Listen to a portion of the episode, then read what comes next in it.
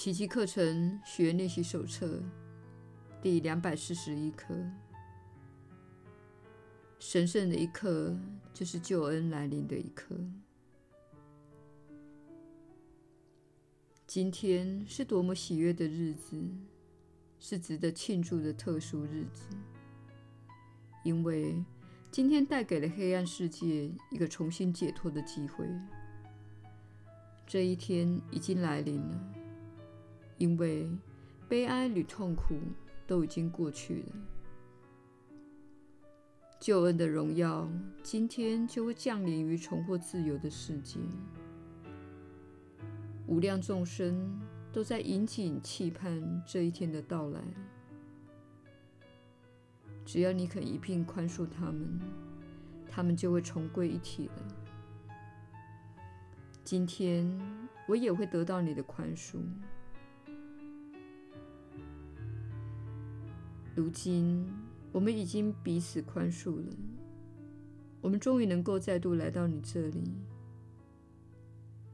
天父，那从未离开过你的圣子，已经回到天堂和自己的家乡了。我们多么庆幸自己终于恢复了清明的神智，忆起我们原是同一个生命。耶稣的引导，你确实是有福之人。我是你所知的耶稣。你会发现，课程的这种说法，像是事情已经发生了。你正在接受训练来接受一个事实：事情可能透过观想及口中说着“事情已经发生”这类的话而发生。这就是创造的运作方式。有很多人完全错误解答创造的运作方式。你认为自己看着不喜欢的事物时，只要加以批判或厌恶它，它就会离开。事实上，它不会离开，反而会因为你的关注而获得强化。你所聚焦的事物会增强，道理就是这么简单。尽管你聚焦的方式是说“我不要你在这里，我不喜欢你，你令我很苦恼”这类的话，那也无关紧要。不论你用什么方式关注他，你都会扩大、增进及强化它。同理，当你说救恩已经来临了，你的身体和心灵便会开始回应这句话，好像这句话是真的一样。此时，你不再批判，不再抗拒真相。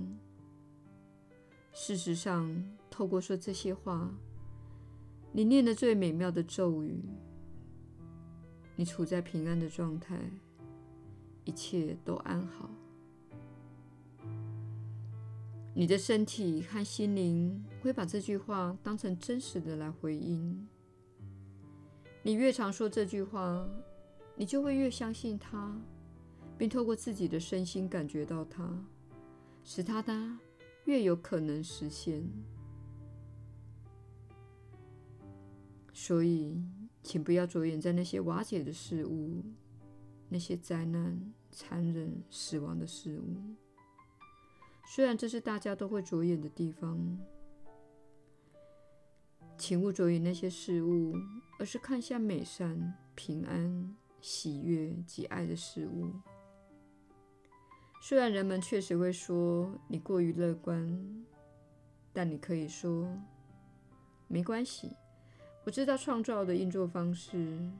我知道，越是心存感恩，越是怀抱着爱，越是懂得欣赏，越是拥有平安，世界就会越好。你难道没有发现，那些着眼在这个星球上所显现的负面事件、灾难及混乱的人，变得越来越害怕，越来越焦虑。你认为他们的振动频率会加速那些乱象，还是会加以疗愈呢？从这个角度来看，答案显而易见。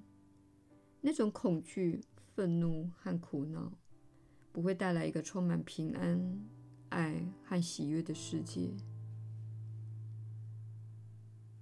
相反的，正在练习宽恕的人放下批判时，就是在播下平安、爱和喜悦的种子。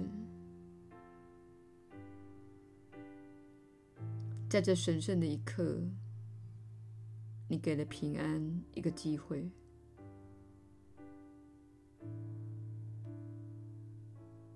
我是你所知的耶稣。我们明天再会。